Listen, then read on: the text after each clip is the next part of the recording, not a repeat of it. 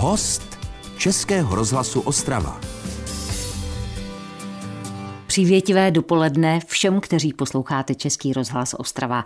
Myslím si, že nás čeká docela zajímavé dobrodružství a vlastně zajímavý životní příběh s hostem, kterého moc ráda vítám a zjistila jsem vlastně jako po mnoha, mnoha letech, upamatoval se a já posléze taky, protože my už jsme se tady kdysi potkali. Tak teď se tak děje po druhé s Martinem Adámkem. Dobrý den. Dobrý den. Střelec, jeden z takových jako našich mistrovských střelců, střílí z pušky.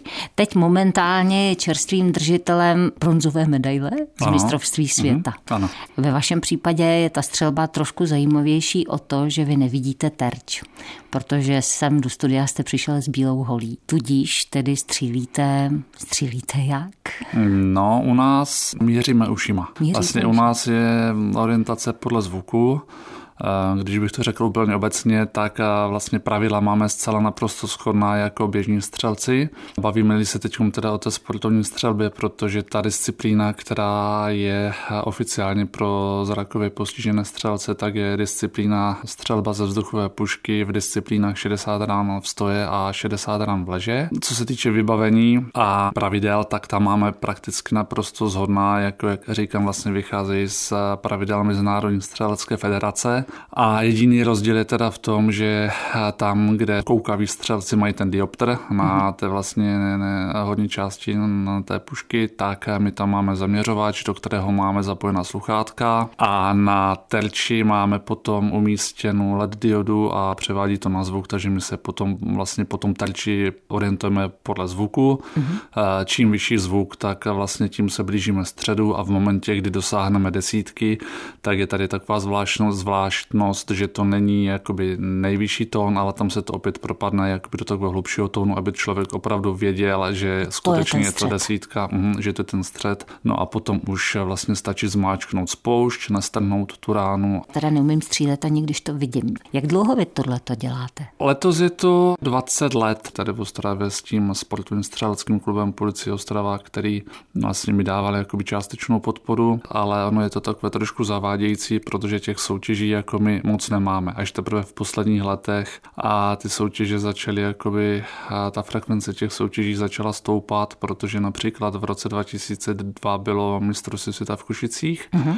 a další mistrovství světa, respektive další soutěž vlastně byla až v roce 2006. Aha, jo, což to jsou byla, velké odstupy. Přesně tak. Potom další soutěž byla zase až jako v roce 2008, na rozdíl od tělesně handicapovaných střelců, vozíčkáři a tak dále, tak ti mají ten kalendář prakticky rok co rok nabít nabitý soutěžemi, takže my jsme těch soutěží opravdu měli poskrovnu a teprve až v těch posledních letech se to začalo zvedat. už v našich zvedat. No. Je tohle to olympijský nebo paralympijský sport? Zaplať pán Bůh už ano, protože hodně dlouho jsme za to bojovali, že jsme to chtěli dostat na seznam těch paralympijských sportů. Byly to stále takové žabomíší války, kdy nám říkali podle mě zcela naprosto nesmyslné důvody, pro které to tam být nemůže.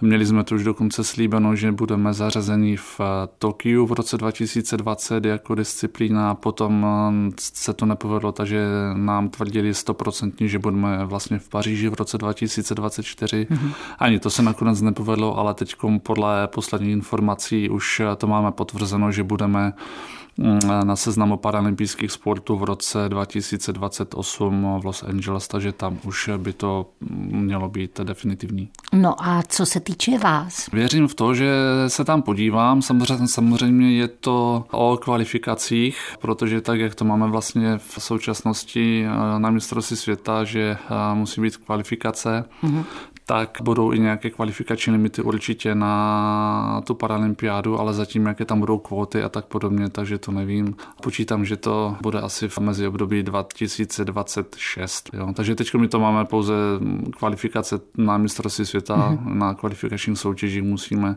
splnit eh, určitý počet bodů, ale říkám, jaké budou potom kvóty pro tu paralympiádu, tak eh, to zatím nevím, to se rozvíme. V tom počítám kolem toho roku 26. Naskočili jsme z hurta rovnou do toho sportu samotného, hmm. což je teda zvláštní a řekněme takový vesmír sám pro sebe. A zajímá mě ještě všechno možné, co se týká příběhu Martina Adámka, co je momentálně host Českého rozhlasu Ostrava. Český rozhlas Ostrava. Rádio vašeho kraje. S Martinem Adámkem, člověkem, který je mistrem ve svém oboru sportovním, protože je závodním střelcem. Já se chci teďka probrat tím vaším příběhem. Jak dlouho střílíte ušima? Toho roku 2002. Tu je bylo to spíše méně taková možná souhra náhod, protože v roce 2002 pořadatelem toho mistrovství světa pro zrakově postižené bylo Slovensko, konkrétně mm-hmm. se to konalo v Košicích. No a tehdejší prezident Slovenského svazu zrakově postižených sportovců, který má 71 let, mm-hmm. tak patří k zakladatelům tady tohoto ano. sportu. Ano. Jo.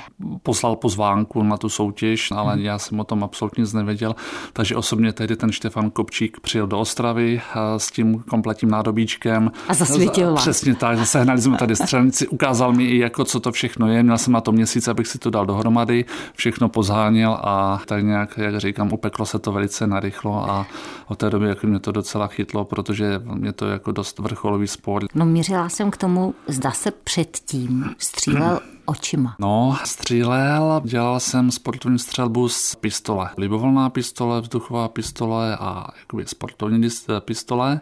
Takže ten vztah jakoby tady k tomuto jsem nějaký měl. Sice samozřejmě pistole a puška, tak to je, je něco to něco, co se asi nedá srovnat, ale minimálně to, co určitě člověk má, je jakoby jedna z takových těch nejdůležitějších věcí, tak je právě to umět spouštět. Uh-huh. Jo, pomalu plynula nestrhávat tu spoušť. Třeba tady v tomto jsem to měl potom snadnější. I když, jak říkám, člověk se tam musel učit úplně spoustu jiných věcí, po, střelecký postoj, vlastně, jo, držení té pušky, dýchání a tak dále. Můžu se vás zeptat, jak se vám stalo to, že nevidíte? No, v podstatě došlo k úrazu. Jako jo, bylo to, bylo to vinou úrazu a bohužel tam vlastně došlo potom k trvalé ztrátě zraku. Když se tohle člověku stane, a teď je otázka, kolik vám vlastně bylo? Ale mi bylo 21.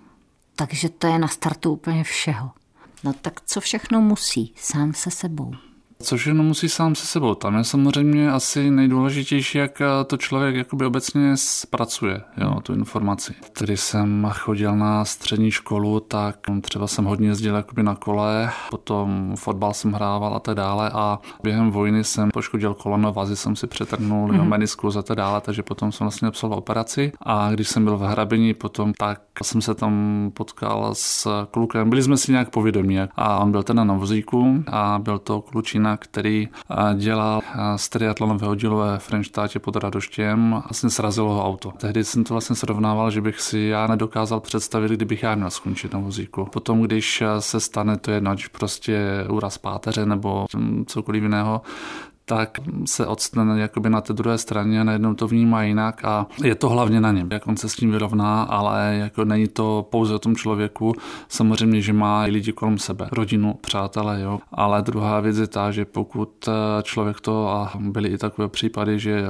prostě to vnímali jakoby negativně a tak nějak se s tím prostě nedokázali jakoby srovnat, tak samozřejmě potom i to okolí, pokud se snaží uh, nějakým způsobem ho motivovat. motivovat ale je pokud, to kontraproduktivní. Ale, přesně, ale pokud ten člověk nechce, pokud ten člověk mm. uzavře do sebe, tak je jak potom, jak si je ta vlastně jako snaha marná. Což u mě teda, když to řeknu zase za sebe, tak jsem byl až tak jako překvapen, že jsem se s tím relativně rychle smířil. To jsem to prostě vzal jako hotovou věc a pokračoval jsem vlastně v tom novém životě a myslím si zase, jo, že to byla ukázka toho, pokud člověk je tak nějak pozitivně nastaven, tak potom mi to učení vlastně jakoby všeho v tom novém životě a seznamování se prakticky s vším, tak jde potom o mnohem snáze.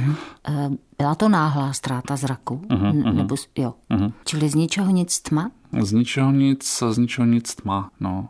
Uh, možná mi, možná mi pomohlo i taková nějaká, jak bych to řekla, filozofie, že Nedělal jsem si naději. Samozřejmě ono říká se, že naděje umírá poslední ale já jsem to přehodnotil, já jsem to vzal spíš opačně, že jako říkám prostě není co ztratit, může nic získat. Mm. Takže já jsem se prostě smířil jako s tou nejhorší variantou, že prostě tak to, jako, je. tak to je, jak to je a víceméně jsem potom ani neměl problém, když eh, mi tam tehdy oznámili vlastně tu konečnou diagnózu, jakoby, že tady vlastně trvalá ta ztráta zraku. Myslím si, že mm, asi tady to mi taky pomohlo, jedna z věcí. No. Je to něco jako výbava, která vám byla nadělena, hmm. nebo je to dáno třeba v vlivem výchovy, já nevím. Jste šťastná povaha? Já si myslím, že ano. Až kolikrát i lidi ve svém okolí eh, byla bezpočet situací, kdy lidé nebyli jakoby připraveni na to, že i člověk se zrakovým handicapem může mít jakoby nějaký humor a ten, kdo mě zná, tak jako občas víš, mám černý humor. Ti lidé mají svou představu o nevědomých lidech. Naučit se dá opravdu spousta věcí a je to spíše na tom člověku samotném, jakoby jestli chce a kolik chce. Český rozhlas Ostrava, rádio vašeho kraje.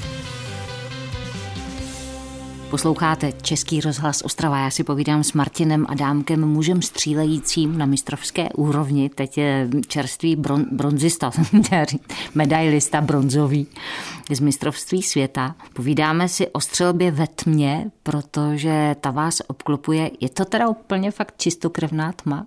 Tak úplně čistokrevná tma to není. Je to taková jakoby možná mlha, jo, že prostě připadá člověk jako v takové nějaké mlze, ale že by to byla taková tma, jako když jdete v bytě o půlnoci, tak hmm. není to. Aspoň v mém případě samozřejmě nevím, jak to mají ostatní. Já mám takovou možná i úplně blbou otázku teďka, jo, ale když člověk má zkušenost s tím, že viděl hmm. předtím a ví, že když zavře oči, tak za nima je teda tma, tak když potom teda mu ten obrázek zmizí, nemá tendenci mít spíš zavřené oči nebo nebo je má otevřený? Mm. Teda Ne, a to je v celku jako dobrá otázka, protože párkrát jsem zkoušel, že když třeba v prostoru, kde to znám a jdu se zavřít očima, zavřu oči, mm. tak jako vnímám, že se mi pohybuje hůře, jakoby, že není Nevidíte. taková ta jistota, jo, přesně jasně, tak, jo, jakože prostě subjektivně to stále tak nějak ten mozek zpracovává, že prostě s těma otevřenými očima si to jako člověk tak nějak představuje všechno.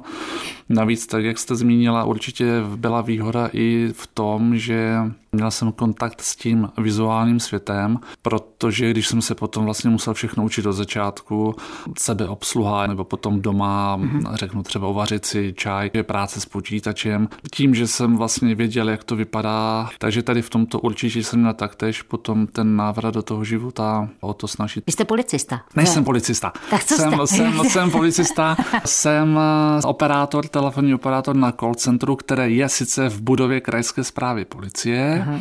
ale vlastně spadáme pod eh, jakoby NAKIT, což je Národní agentura komunikačních a informačních eh, technologií. Ale jako přesně tak je to, je to takové zavádějící, protože mm-hmm. když někdo kde pracuješ a řeknu jako na byť, byť na NAKITu, ale to vlastně jako na krajské zprávě policie. Aha, jo, takže o policie, že? Ale jako opět jsme u toho, kolikrát se mi stalo, že jsem ty lidi přitom nechal a oni mi řekli, ty hele, a to co děláš u té policie? Já říkám, ty porovnávám to motisky prstů, víš, a děláme jako na grafologii. No. S váma musí být dobré večírky. Co jste teda vlastně jakože profesně původně a co jste se sebou zamýšlel, když vám bylo mnohem méně než je teď? Tak profesně vlastně mám vystudovanou vlastně elektro, elektromechanik pro slaboprout. To byla vlastně jakoby maturita tady v tomto, ale přiznám se, že ta elektrotechnika nějak mě příliš neoslovila. Vlastně po té střední škole jsem se dostal do firmy s telekomunikacemi, instalace vlastně jakoby pobočkový ústředé a tak dále, programování, takže ty telekomunikace byla věc, která mě tak nějak zaujala. Pak mi vlastně vytvořili místo na call centru, takže tam pracuji dodnes. Takže vy teď profesionálně telefonujete? Tak. Mhm. Jo, potřebujete ty uši zase. Přesně tak. Když člověk najednou začne trošku více používat jiný smysl, a to znamená u vás je toto ucho možná vlastně hmat a všechny mm-hmm. další věci, tak začne ten svět vnímat nějak jinak? Slyší to, co předtím neslyšel? Eh, no, zase. Ono se obecně se říká, že slyším trávu růst. Uh-huh. A jedna kamarádka vlastně tak nějak přesně na toto téma se mě bavila. A já říkám, no víš, já pracuji na policii a pracuji na toxi oddělení, co jako potírají vlastně narkotika, protože slyším i trávu růst. A teď ona, ona ty zostala to jako fakt a teď jako, jo, zostala, to jsou prostě takové ty moje spontánní nápady. Sláva člověk musí být ve střehu teda trošku. No, je to tak. ten zrak je, řekněme, ten primární věm. Ano. Jo, takže eh, člověk eh, spoustu ten sluch nevyužívá z toho důvodu, protože eh, když třeba řeknu jenom přechod, jo, tak vlastně podíváte se vlevo vpravo, víte, jestli něco jede a nebo nejede a přejdete, že? Ale zatímco, když já třeba stojím na tom přechodu, tak opravdu se musím zaposlouchat, jo, takže vlastně díky tady tomuto člověk zbystří vlastně ty ostatní smysly, protože je odkázán především tady v tomto případě na ten sluch. Já si to představuji právě v té vaší práci, když slyšíte ty různé příběhy, takže uh-huh. člověk najednou může slyšet i z toho, z těch jemných niancí, z toho, jaké chvění v tom hlase je. Určitě, určitě. Co přesně. se tam asi odehrává, uh-huh. že jo? Jo, je, je to tak, že kolikrát lidé volají jako, ať už třeba běžně, že potřebují cestovní doklady, občanské průkazy, mm-hmm. jo, mhm. prostě evidence vozidel a tak dále, ale pak jako třeba lidé, kteří oznamují zrovna nějak aktuálně jakoby nějaký trestný čin, který se stál, a nebo prošli si nějakým traumatem, traumatem mm, takže let, kdy z toho vlastně podtónu jak, a lze jako rozpoznat. Že to je třeba fakt vážný. Přesně tak. Český rozhlas Ostrava, rádio vašeho kraje. Posloucháte Český rozhlas Ostrava. Dnes je mým hostem Martin Adámek. Muž hodně telefonující, je to jeho profese, taky hodně střílející, je to jeho vášeň a je to sport ve kterém e, to provozuje na opravdu mistrovské úrovni. Když jsme se bavili o tom, že teda má, vášeň to musí být, protože to teda levná legrace úplně není. Jenom ta zbraň samotná, protože ono to teda není jako taková ta běžná srandovní puška, ale to je dost sofistikovaný nástroj, jak jsem to viděla na fotkách. No, je to tak. Vlastně jsou to standardní vzduchové pušky, které vlastně jako se používají na tu vrcholovou střelbu a dneska jenom taková nějaká puška, třeba co mám já, tu jsem před čtyřmi lety eh, pořizoval za částku kolem 75 tisíc. Ten vývoj jde stále kupředu, stále nové technologie, materiály a tak dále. No ale to je jenom puška i to, co máte na sobě, za prvé podléhá pravidlům a za druhé to taky není teda úplná legrace. Jedná se o střelecké oblečení, teda, které mají pouze puškaři, pistoláři ti no, nemusí mít, ale, nebo ti nemají teda, ale co se týče pušky, tak tam se jedná o střelecký kabát, kalhoty, střelecká obuv. Tam vlastně takové oblečení tak úplně bez problému se dostanete na částku 45 40 tisíc. A v čem spočívá zvlášť zvláštnost toho oděvu? Je to o tom, že vás to vlastně fixuje. Jste v tom tak, jak v nějaké svěrací kazajce. Jo, a že vás to prostě fixuje v, té, v tom střeleckém postoji, že opravdu můžete ještě zaujmout tu stabilní pozici. Takže to máme oblečení. Další věc potom, která je tady potřeba, tak je právě ten zmíněný zaměřovač, který se pohybuje aktuálně cena kolem 35 tisíc. Takže když vezmeme pušku, zaměřovač, oblečení, tak se bez problému blížíme k částce 200 tisíc za základní vybavení. Vy nesmíte stloustnout asi, že jo? No, to bych opravdu neměl. A protože přesně to je další věc, všechno se po, po, podléhá pravidlům a tak dále a zkouší jo, přetáhnout jakoby jednu stranu toho kabátu přes tu druhou, přes ty knoflíkové dírky uh-huh. a i tak na to jsou limity, takže člověk vždycky musí co nejvíce zatáhnout břicho a tak podobně, ale stále Oni vás se... takhle poměřujou. Ano, přesně tak, jo, to, to všechno oni mají měrky, oni zkouší jako hrubost, jakoby pevnost toho, tuhost toho střeleckého oblečení i vlastně tady, že si to potom na sebe musíte obléct a oni jako to přetáhnou vlastně tu jednu stranu přes tu druhou a mají na to měrku, jakoby kolik to může být, kolik to nemůže být a mm-hmm. už se mi párkrát stalo, že že jsem musel, nebo teda asistent, se kterým jezdívám, tak jsme museli prostě no, vzít a dělat nové dírky do kabátu a posouvat knoflíky, aby nás pustili. Kolik váží ta puška? Puška, tak aktuálně, co mám teď, tak ta váží vlastně 4,9 kg. Podle pravidel maximální váha je 5,5 kg. Ten závod 60 gram stoje, tak má 75 minut. Jo? Ale je to samozřejmě, máme tam stojan, takže vždy to vlastně člověk vezme takzvaně zasadí do ramene, nahodí mm. a potom výstřelu to člověk odkládá na ten stojan, kde vlastně vždycky vyhodí ten závěr a zase jakoby vloží diabolku. Jo, jo to, takže ne, není to, není to. Celou dobu nedržíte. Ale pozor, jsou opravdu i takový střelci, ne v našich řadách, kteří to drží skutečně celých 60 rán. On prostě zafixuje nějakou polohu, v té stojí a, a on to v tom stojí nabíjí. Jak dlouho trvá, než teda zamíříte a než vystřelíte? No, tak eh, správně to, co mi klade vždycky tak nějak na srdce trenér, ten jako říká do 15, cirka 17 vteřin eh, vlastně by měl jít ten výstřel. Má pravdu, ale já zase tady trošku je to protaženo tím, že bez toho zraku člověk je tam přece jenom o pár vteřin další prodleva, mm. než ten koukavý střelec, který to okamžitě nahodí vlastně do toho středu. Mm. Takže jako tady nějakých možná pět vteřin, Navíc. než se dostanu. Takže když jsme to tak teď měřili s asistentem, tak nejpozději do té 25. vteřiny dávám ten výstřel a stále jakoby tady s tímto časovým limitem, tak eh, mám v celku jak dobré ty výsledky. Ta soutěž to jsou kluci zvlášť, holky zvlášť?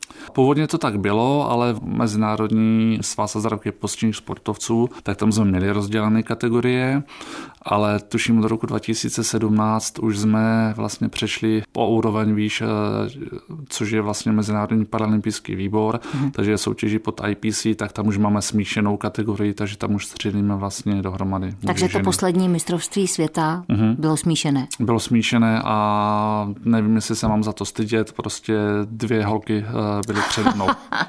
ne, jste gentleman. Ano, ano. Nechal jste je, že jo? Tak, tak. Teda co vám popřát nejlépe? Určitě chtěl bych do toho Peru na tom mistrovství světa takže, jak říkám, kvalifikovat se a sehnat potřebné finance. A... Moc vám to přeju. Děkuju. S Martinem Adámkem jsem stravila dnešní dopoledne. Moc vám děkuju. Já taky děkuju a určitě přijdu rád zase někdy. Český rozhlas Ostrava. Rádio vašeho kraje.